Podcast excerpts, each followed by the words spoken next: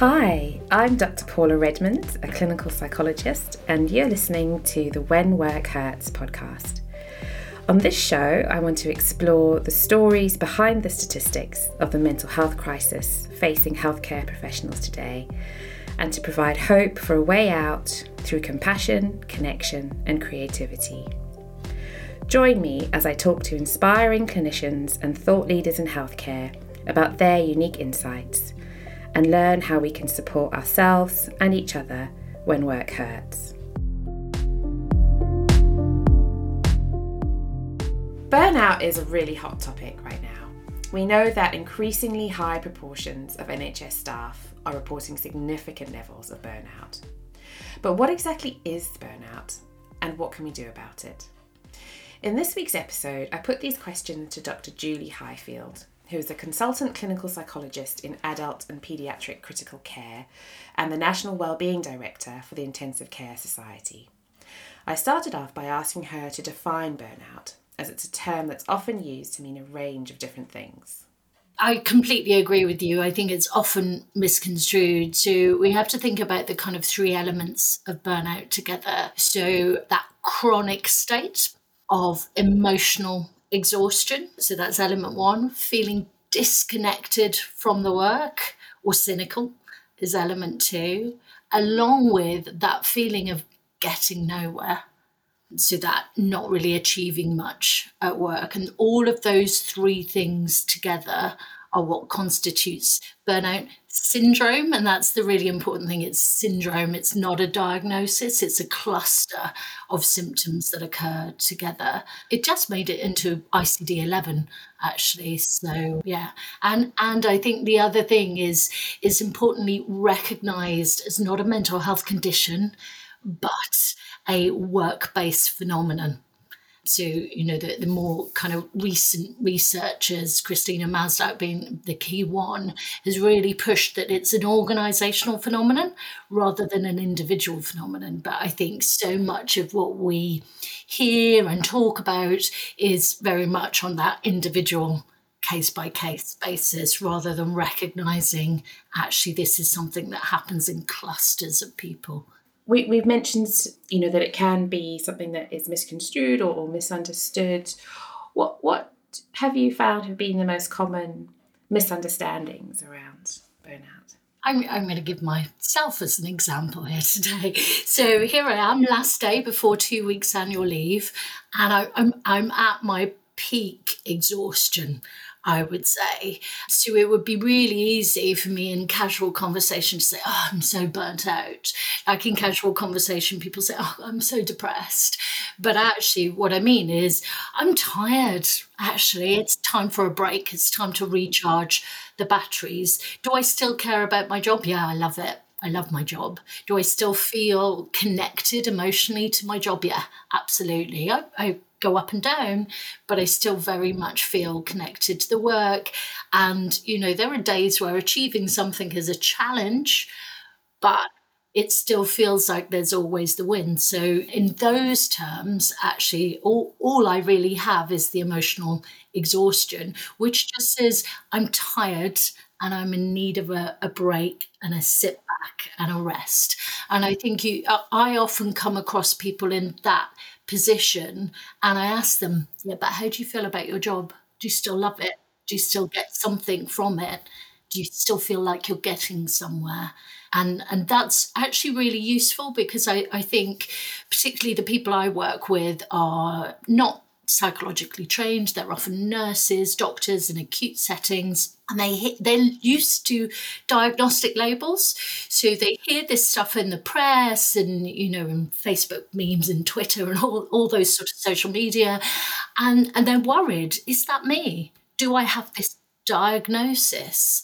So I, I think it's quite often really, really helpful to help break it down with people and say, actually, no, you're emotionally exhausted or tired, really. Different side of it that I have to say, I, I, tend to see the exhaustion more in nurses. In doctors, I tend to see the more kind of disconnection. And actually, it's really important to recognize the difference between burnout and rust out, actually. And I think clinical psychologists are dabbling quite a lot in the area of, of kind of workplace well-being, aren't, aren't we? I'm, I'm there too. And actually, it was an organizational psychologist that taught me that concept. It's really well known in organizational psychology.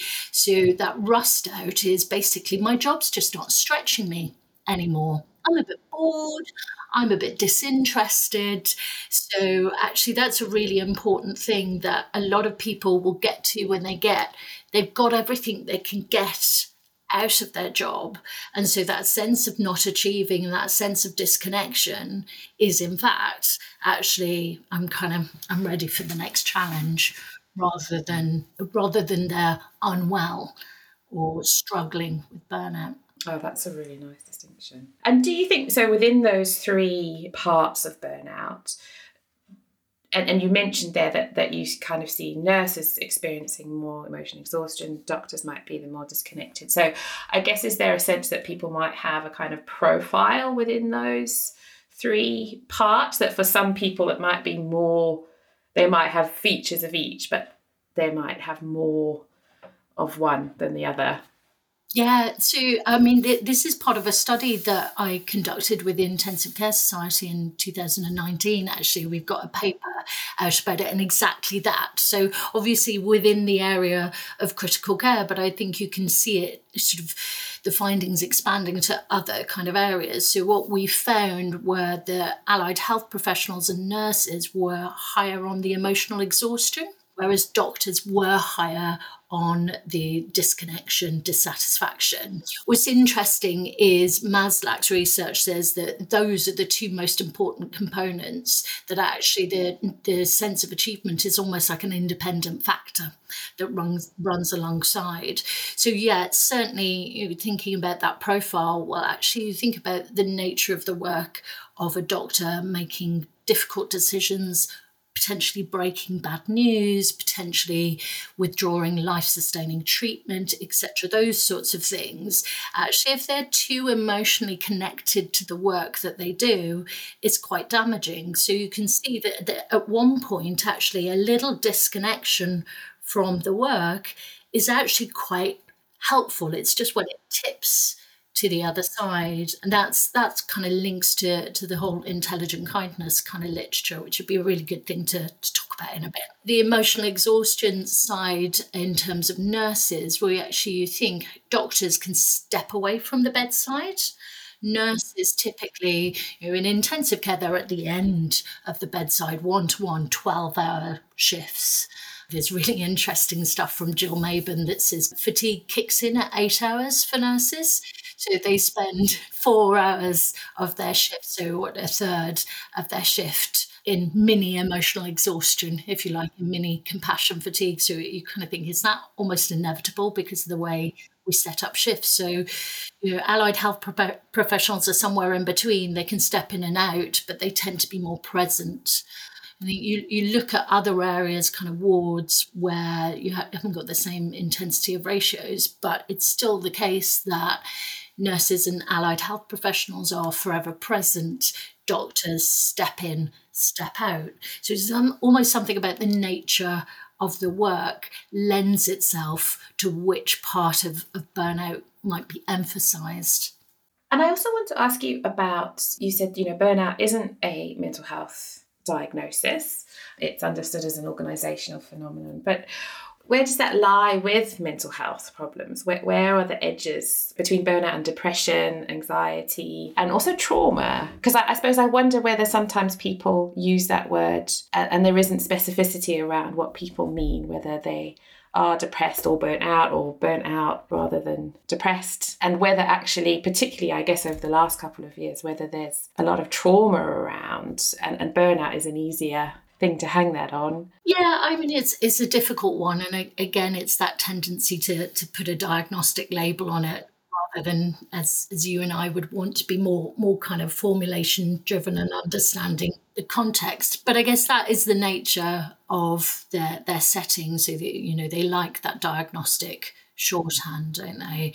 I think for me, I think about kind of a couple of sort of case examples in my head and, and sort of typical profiles. As you say, what I find is that there's a lot of people I've worked with that have been constantly on, if you like. They've worked hard, they've had to do more in the context of having less resource to give to each patient and family member. So this is where our friend moral distress, or it's not really without friendly, is it? But it comes in in terms of that discrepancy between what they would like to provide and what they're able to provide. That that kind of gap in the middle, I think, forces people with integrity, clinical integrity, to work harder to fill that gap. So you think, okay, well, what are you doing there? You're actually pushing that emotional exhaustion. You're giving, you're giving, you're giving. I think alongside that, although, you know, where I work in intensive care, it is a high vicarious trauma environment. I think what I see is, is a lot of almost lacking space to process emotionally. Mm. So it's each thing that they see, they don't necessarily have the catharsis to let it go because the next thing and the next thing. And obviously in the pandemic, it's next, next, next, next, next. It's, it's just high frequency, really, of the same thing, but things that they're trained to do.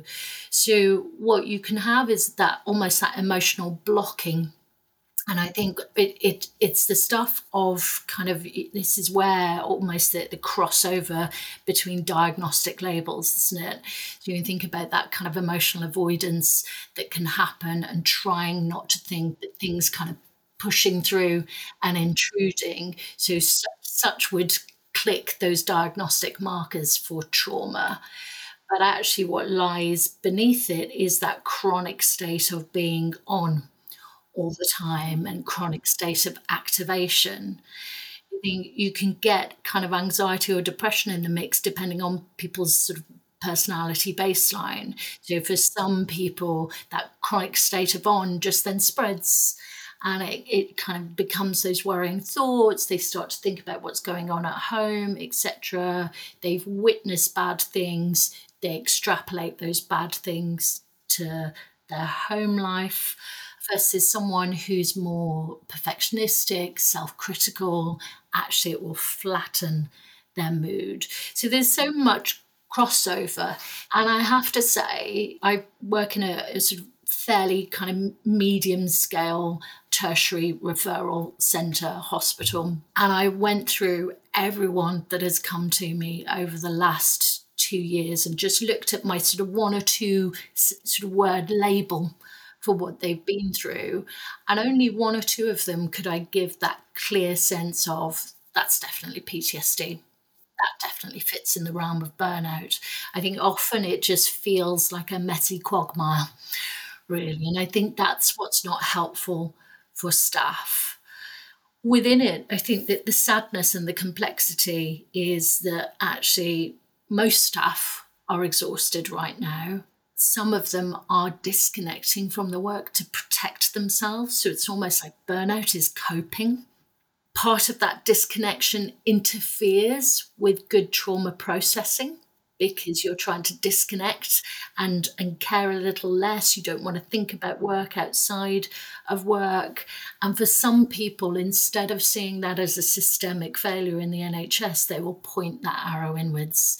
So it will affect their mood, it will affect how they feel about themselves. Sometimes part of the work I do is to help them to, to, to not feel upset with themselves, but to recognize actually that that's system failure. But the problem is, is that's out of our control, isn't it? so in in many ways it's it's easier to bash yourself with a stick and, and improve yourself because the system is is big and rusty and a bit of a mess. And it's really tricky working in that space, you know, the kind of workplace well-being or, you know, the work that I do, which is largely individual work, where you're coming up against that all the time, that the causes of burnout are, you know, these big systemic complex issues that as individuals we can't change but the impact is so personal and how we find ways of, of making sense of that that doesn't cause more harm, but is in some way empowering in order for people to keep going or decide not to, what, whatever is going to be most useful. I wonder how you navigate that working within the organisations in terms of that fine line between offering support and not, I don't know, I, I struggle with the whole kind of resilience thing mm. because I, I think not necessarily the idea of resilience, but but the way it's used to locate the problem within individuals and the solution within individuals. Yeah, it's a tricky one. I, I too struggle with the word resilience. It, it's not a bad word, but just like compassion, it ends up being almost a, a way of saying, well, you, you're the problem. You need to be more resilient. You need to be more compassionate, rather than how do we enable and harness your resilience? How are we a resilient system?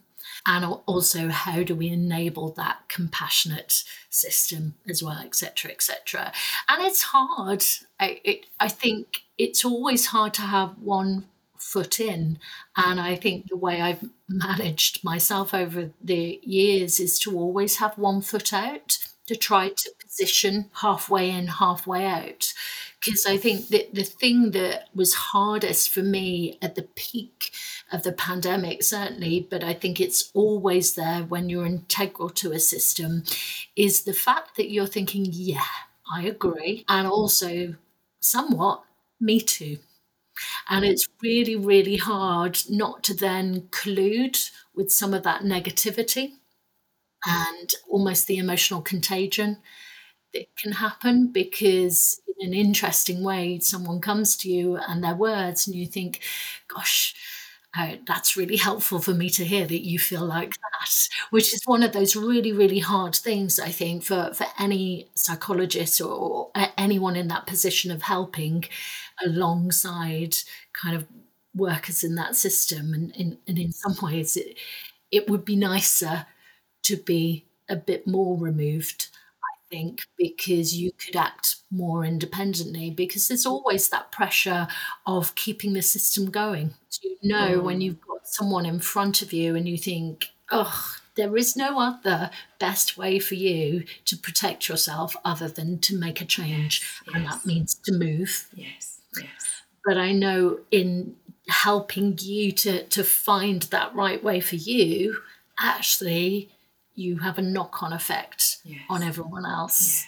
And that, that is a constant yes. pressure. Yes. And I, I think the way I manage it is to just walk it like a tightrope every day. And that's certainly something that, that strikes me I, guess working very much independently in kind of independent practice, that I have got that freedom that it does feel freeing to be able to really just think about what is right for this person, to think with them about that without those pressures. And it's tricky when thinking about that knock on effect because I think that's something that people feel a lot that sense they know that if they step out, if they step back, the impact on their colleagues is significant. And I think that keeps people going longer than they should sometimes. It's very hard.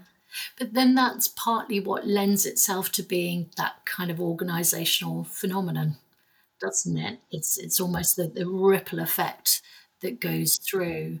So I think there is something of what that chronic workload pressure and then that lack of supportive resources and by that i don't mean nice places to go etc although that helps but that kind of lack of good leadership lack of good training inability to take a, a kind of a proper restorative break, etc. So that constant kind of no slack in the system, a sort of a, an unabled system, means that actually collectively that's why the burnout happens. And I, I think you know that there is certainly something of there are others that have just that little bit more energy, just that slightly different style that energizes and keeps other people going compensates a little bit but actually I, to, to me i find that they're the ones who are at most risk of true burnout because they try so hard and they pull everyone else with them that actually they do it at their own expense. And I, I, think that is it that is a risk of integrated psychologist in the system but that's also a risk of a really good compassionate leader etc no matter what their profession. So you can see that, that there is that kind of knock-on team effect. Everyone's trying together to manage this and then individuals. Eh, ironically, I, I remember it was one of the first things that I learned when I stepped into the world of workplace well-being, and it was a talk from the UK Health and Safety exec psychologist, and they said that there is evidence to prove that if you teach people self-care strategies in certain organisations such as the NHS, they become aware of how toxic their workplace is, and they do the ultimate self self care, which is to leave. So, teaching resilience in inverted commas leads to higher staff turnover. Fascinating, isn't it?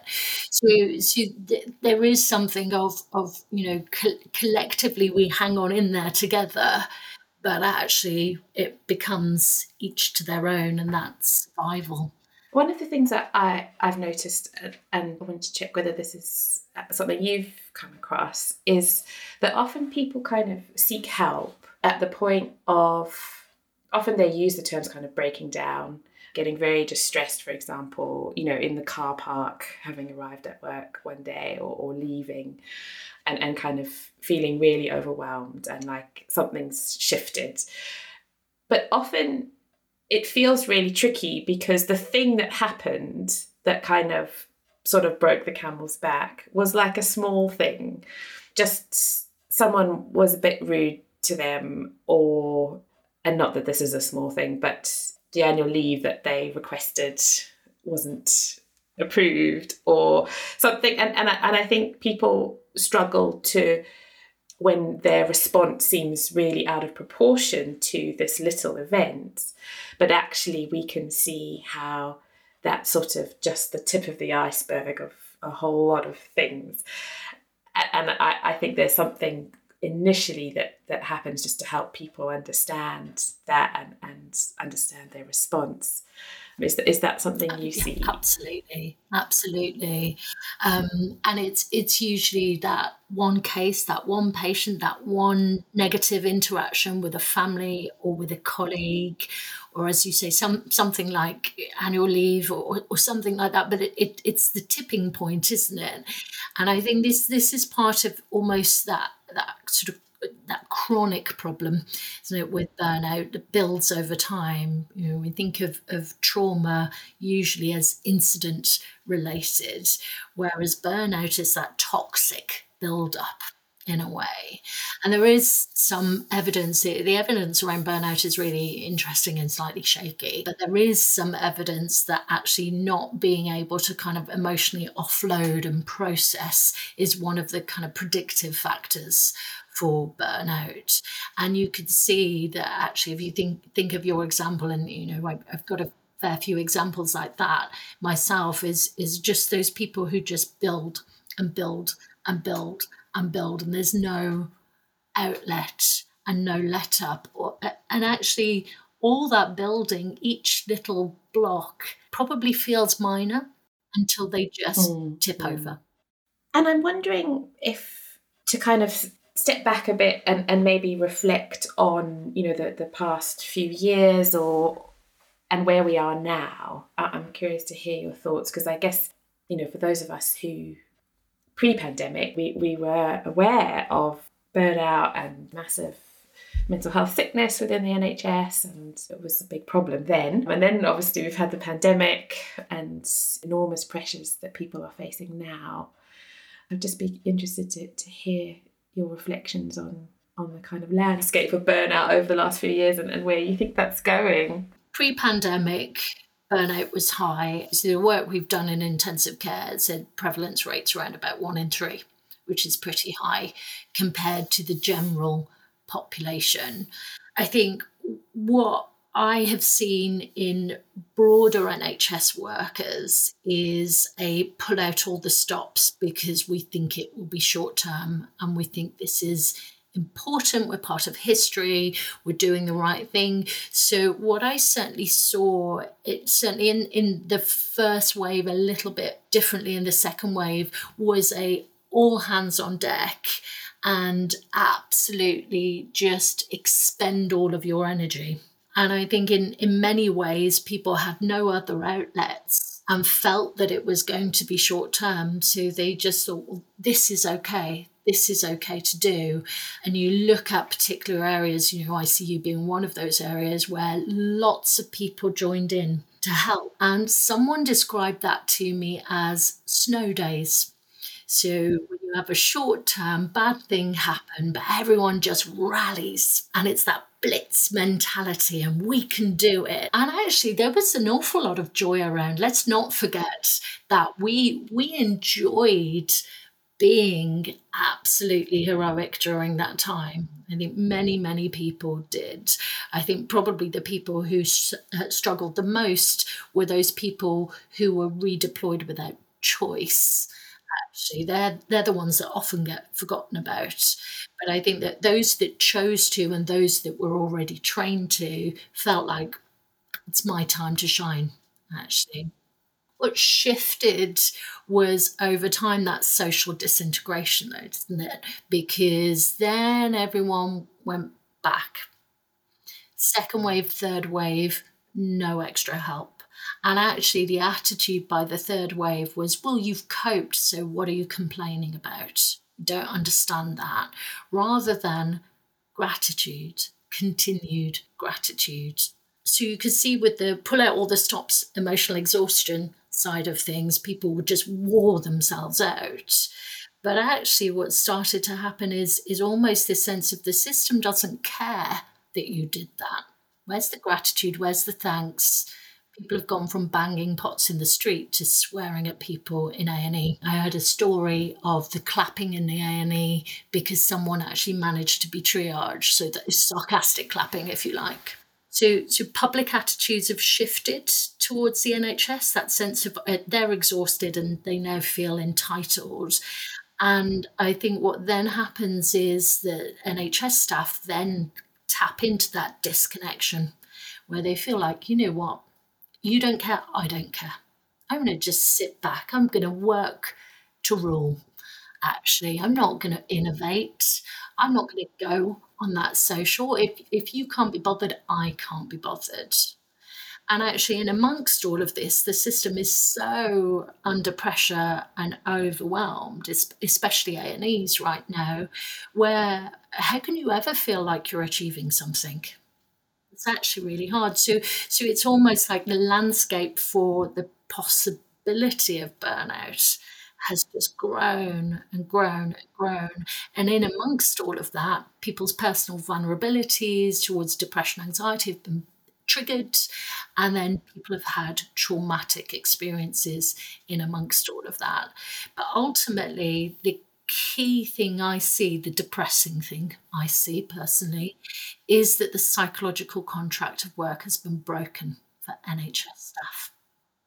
One of, one of the predictive factors in burnout is re- reciprocity.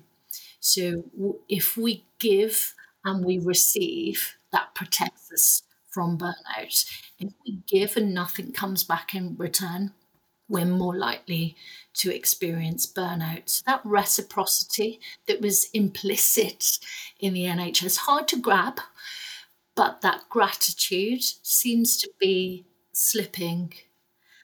And actually it, it feels like to, to be to be kind to uh, sort of managers, executive level, etc., it feels like it's not there for them either actually i don't feel like they're being the mean ones. I i feel like you know if we were to kind of think about in terms of sort of compassion focused ideas i think everyone is in threat mode and they're just in their silos protecting their own. And that and this is the thing that i've seen that's that's worse within that is that pro-social behavior is really on a knife's edge in the NHS right now. You, see, you have little glimmers of it, and it's joyful when you get it. But generally speaking, people are edgy with each other now. And I think a lot of people have checked out because of that broken psychological contract. It feels like this is not what I signed up for. I'm not getting that implicit reward anymore. I'm just going to either work to rule presenteeism and check out to protect myself, or as we're seeing in the droves, leave. And as you were talking out, it's just come to mind some of the the kind of senior managers I've worked with, which has been very enlightening because they talk about exactly the same stuff.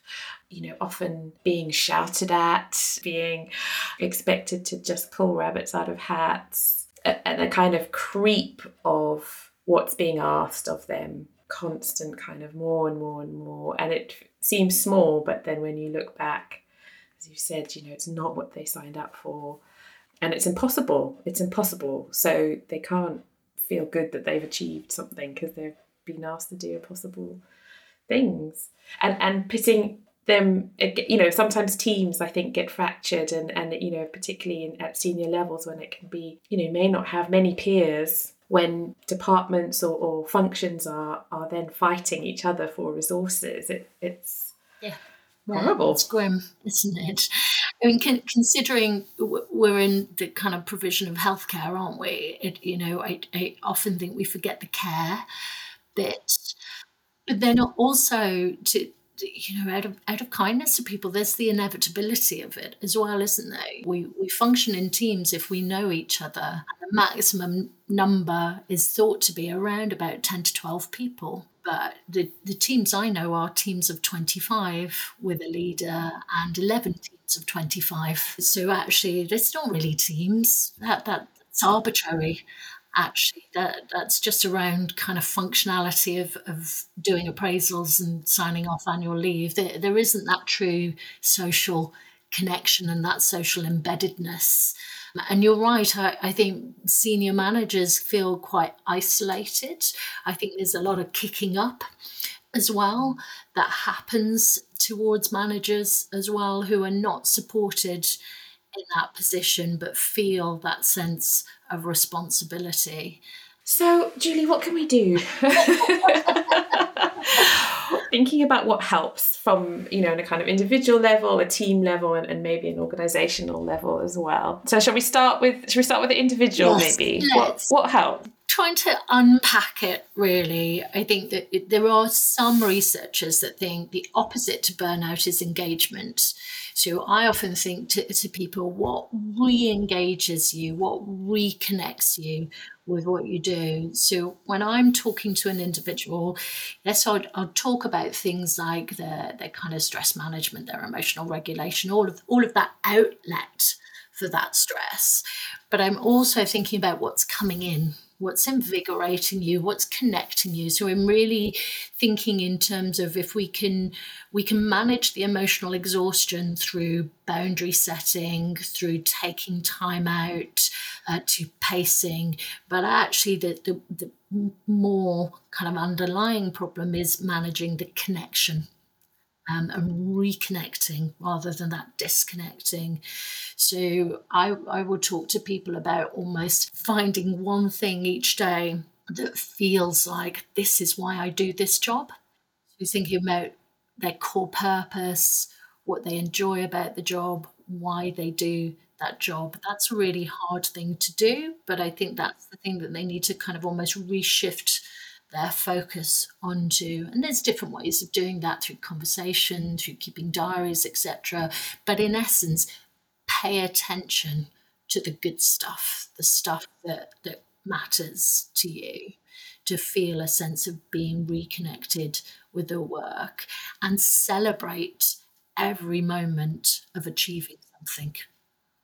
Within that achieving something it's finding that gratitude for achieving something so sometimes that means that actually what they need to do is go get some feedback You know, go go talk to their co-workers, go talk to their team leader, see what could be forthcoming, just to reinforce actually you're good at this job, and you do do well, to help them kind of feel reconnected with the work. That's the that's the main thing I do. What do you Yeah, I mean, for me, it comes back to these three C's: compassion, connection, and creativity. Which is, is exactly, I guess, what you've been talking about there: compassion of, of looking after ourselves and and supporting our, our needs and, and and caring for what we've been through and then the connection about as you've said kind of reconnecting with work but i i also wonder about i often find that that what's also helpful is is for people to connect with things outside of work because I think especially for health professionals you know when your identity and your kind of self-worth is so tied up with your job and then that just feels like it's sucking your soul and there's no way out to kind of open up to other identities and, and other things that that bring you joy and meaning in life yeah, um, yeah. I'd, I'd agree. And I, I think that's probably one of the things that really caused that counterbalance in the pandemic, didn't it? In terms of where, where is my connection to my wider self? And actually, people thought there's nothing else to do, I'll work. And the balance has tipped. I think a lot of a lot of what we're seeing now in terms of people changing the nature of their jobs is because they're kind of thinking, after everything we've been through, work is not my priority anymore. So I think that's that's a really good thing. And and I guess for me, you're right in, in terms of that. I think almost that the a driving factor towards burnout is overwork drive as well. So feeling like oh, I do more. Um, so coming back to those energetic people who keep others going, they're the ones that seem the most vulnerable because they, they sort of say, let's try this, let's do this, let's do this, and kind of overwork and then almost check out as you know re- reach peak capacity so having having things that meet that need for drive mm. but aren't work related where they might achieve outside of work. And that's where I think creativity can play a really great role in, in kind of meeting some of those needs, but connecting to other things and kind of being able to rest, especially if you're someone who is very driven, finding ways of, of being able to rest while still being active. Um, active rest, yeah, yeah. Yes. Yeah, yes. I, I, use that phrase quite a bit. I think that, that the people I work with, and you know, I, I, I find I'm the same, struggle to sit still. So don't like the idea of relaxation or meditation or things like that, but love the idea of paddleboarding, cycling, you know, DIY, gardening. So, so, but then feel that that's bad. So I, I, I have coined that phrase of active rest to help them feel that almost permission to that's how you can unwind through activity. And also you know i, I think that that use, utility of movement and anything that's complex in a visual spatial way we know that that really helps with trauma processing and for me yeah i, I know i talk about this a lot but knitting is a is a a great example of that. I'm terrible um, at knitting, so that wouldn't be for me. it's not for everyone, but I think it is. It has all of those elements in it of of being able to connect to things that you love, people that you love. If you're making something for someone, it can be very complex, but also helps you to rest and kind of tune into to what you need a bit. So, do you want to know what mine are? Um, I yes. Uh, I cultivate succulents. Oh wow! so yes, I can see beautiful plants yes, behind yes, you now, Julie. Yes, and I found because I uh, sort of got into the research around kind of different ways of trauma processing, I found really highly complex jigsaws. Honestly, I, I I've, I've, never been a jigsaw person. I've always thought it was a bit middle aged. um, and my husband bought me a, a, couple of really complex jigsaws, uh, not last Christmas, the Christmas before, and and complex Lego as well. Mm, actually, the yes, Saturn Five yes. Lego, and just incredible how you can absorb but also it just enabled my kind of thinking to sort of get clear. And I found I could just kind of step away and go, oh, all right. So I, I certainly recommend uh, gardening Lego and um, jigsaws yes. to people. yeah, yeah. Brilliant. So, Julie, what about if we think at a team level? Because, you know, often people talk about how the team is the thing that keeps them going, you know, those relationships within the team. It can also be the, the thing that causes a lot of pain if there is division and, and tension. But what can we do at a team level to support each other ourselves? I think, you know, a key thing that we should do at a team level is spend any time together actually being a team instead of arbitrarily calling ourselves a team. So obviously if, if there's chance for something social that can be useful but not everyone wants to engage with that kind of thing and there's the pressure of what kind of activity. I think i you know i've always found over the years the space to come together and reflect on the nature of what we do is surprisingly powerful. And i, I think you know models such as, as Schwartz and all the evidence for that, but doing that on a very mini level because actually getting hundreds of people together is really hard work as per the Schwartz model. But I, I would get sort of five, six people together to talk through something that's happened at work. But actually, part of that is about processing an emotional outlet for the, the sort of emotional toxins that are, are building. But the team based learning is learning how to be better for each other, hearing each other's perspectives, realizing they're not alone. So you're, you're in that connection, you're reconnecting the team.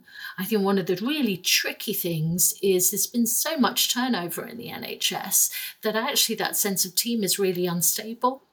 But it surprisingly doesn't take a lot just to get to know each other. So I, I did this thing uh, um, my um, own service where I facilitated a half day team event where we half of it was a game around you know everyone submitted their answers and then it was a game of guess who basically guess who said this about themselves and we just had a giggle with that. And I think the thing that surprised me is I felt great afterwards, actually. So it was meant for them, but I felt really good because I had that opportunity to connect. And then the other sort of half of it was sort of saying, this is what's going on. So they felt connected to almost their, their place within the system and know what they're contributing towards. So it's that that sense of connection and that sense of belonging as well kind of those, two things and those perspective taking. I think that's that's quite important. I guess you know there, there's a part of me that's a little averse to just plonking in something that feels like oh here's just an event for people to go to because I think a really key thing around teams is feeling safe to be yourself and that psychological safety. And if, if there hasn't been almost the structure and framework of work to create that that sense than to say, let's all go on a kayaking course together. People may not already have those that safety at work, and it may extrapolate and actually make things worse. So I, am very, although I'm not against that kind of team building idea, I think that works well when the team's are already functioning, but just wants to take it to another level.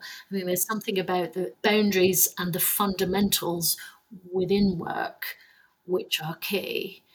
I guess the other side to that, when you say we do that, I think what we can do is come up alongside leaders, supervisors, and help them to be in the position of doing that.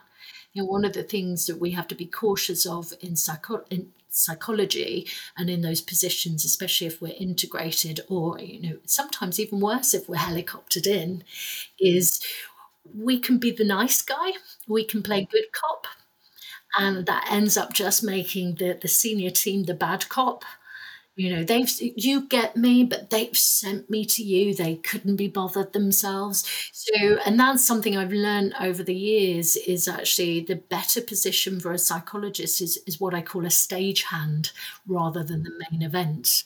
Actually we should be kind of be enabling from behind the scenes and helping people think what could i say? How could i approach this?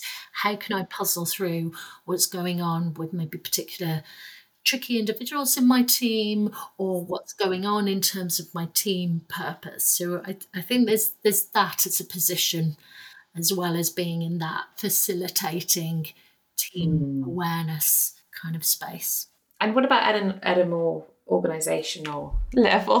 well, my organisation, my, my NHS organisation, is one of 16,000 people. because wow. that's the way health boards are, set up in Wales. Yes. So, ah, yes. I mean, mo- most NHS trusts are about four or 5,000 people.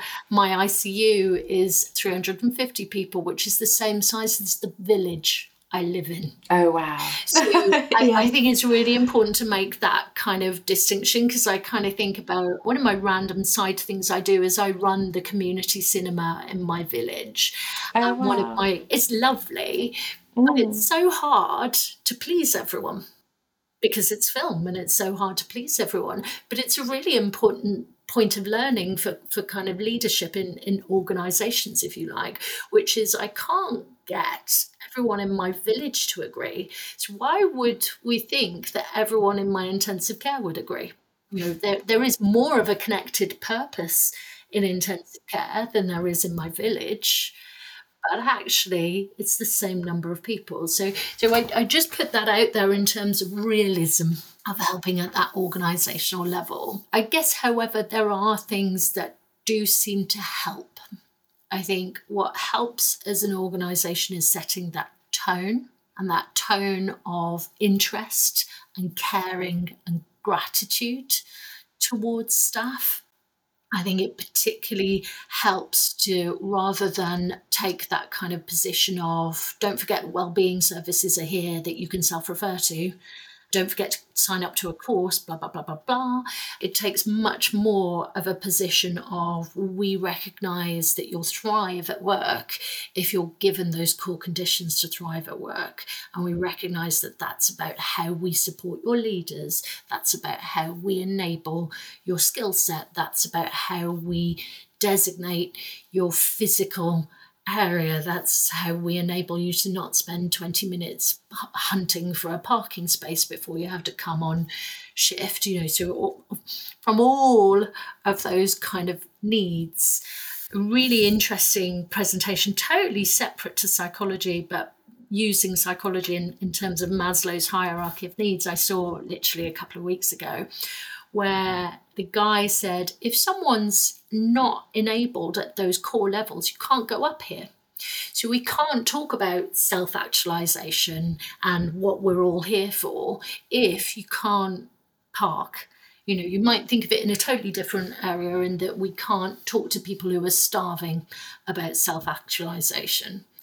And actually, this is something that's fundamentally kind of tricky at that organisational level in the NHS, isn't it? That other organisations don't struggle with because Google doesn't have these conversations about burnout, does it? Google has conversations about thriving and psychological safety.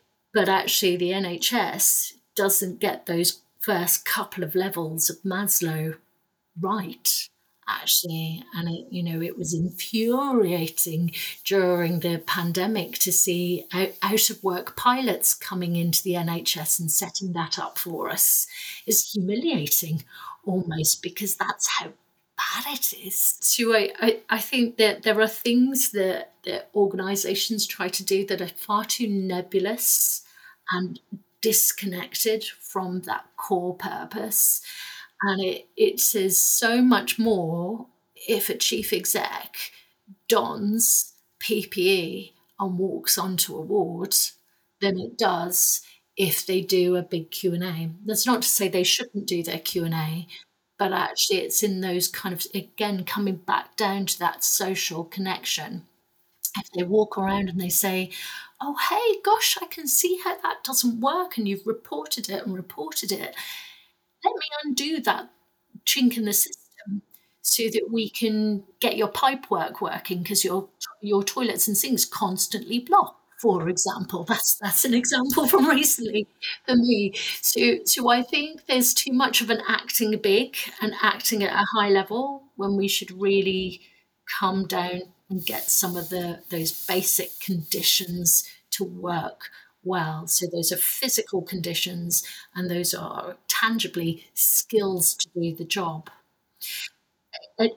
Another thing to add sorry hot off the press is a about to be published a big study of demands versus resources in icu nurses actually. One of the really interesting things in terms of they measured burnout and ptsd and generalized distress. And what they looked at multiple regression analysis were well, what were the predictors of those and demands of work are not predicted of, of those it's the resources, but it isn't a leaflet as a resource or a cake stand as a resource. It's integrated resource of attitudes, approach, availability of leaders, education, all of those things. So those job-based resources, which I think is a really important thing to appeal to if there's any overwhelmed manager listening to your podcast we, we can't reduce the demands in the NHS. In fact, they're going to grow and grow and grow and grow unless we start doing what they do in places like Canada, which is saying this year we don't do liver transplants, etc. They just cut services in order to do other services well. But what we can do is we can think about the way in which we get the basic resources right so that people can mitigate those demands because people enjoy working hard if they're enabled to do so. And I think there's something just about humanizing the system. And, you know, I, I think that links with what you were talking about the reciprocity mm. and, yeah. you know, just really seeing the workforce as people who have just, you know, basic needs that need to be met in order for them to do these very complex, demanding things every day, you know, day after day after day. And I think that's a, a real pain point for people is when they just feel so dehumanized yeah. by the work. And I think, as you're saying, I think there's a role for us as psychologists, isn't there, to kind of just come back to those basics and, and keep banging on about it. Yeah, yeah absolutely. Yeah. So there's something else I want to add in in terms of the individual. So I coined a new phrase with a colleague of mine, Matt Morgan, who lots of people know. He's very he's very out there on social media, and we coined a phrase together which was "burn in," and the idea is it's a theoretical idea but we both strongly believe in it is that actually people disconnect to cope so they disc in, in people who are clinically facing disconnect to cope because they feel emotionally overwhelmed. And actually, that's bad for them. So instead of stepping back, we were talking about stepping in. So that idea, instead of burning out, you burn in. And it comes from Matt wrote a book, and I helped him contact various people that he wrote about in the book. And he said the thing that was amazing is that when he wrote the book, he learned more and more and more about people's in depth stories. And he anticipated that would be bad for him. He anticipated that it, as an ICU doctor, that would overwhelm him, make it harder for him to do his work if he humanized his patients and their families too much then he wouldn't be able to make these really difficult decisions. And there's lots, there's lots of kind of literature to suggest that, and it's something of the in that intelligent kindness kind of literature, Penelope Campling stuff that does talk about sort of healthy disconnection from the work, and I would agree with that. But you can d- disconnect unhealthily, disconnect too far. So, that idea that we talked about is actually if you can reconnect with patients and patient stories and you can find that humanity there is a whole project called the humanization of ICU. Actually, it's a Spanish project, but staff often refer to a patient by their bed area, bed number, rather than their first name. Or they refer to a patient by their condition rather than their first name. And they think that that's protective. And actually, it causes more disconnection and burnout. So that, that yeah, so it's just a, a cute phrase burning, reconnect. Thank you for listening. If you enjoyed this episode and you'd like to help support the podcast, please do share it with others, post about it on social media, or leave a rating and review. I'd love to connect with you, so do come and find me on LinkedIn or Twitter. You can also sign up to my mailing list to keep up to date with future episodes and get useful psychology advice and tips straight to your inbox. All the links are in the show notes. Thanks again, and until next time, Take good care.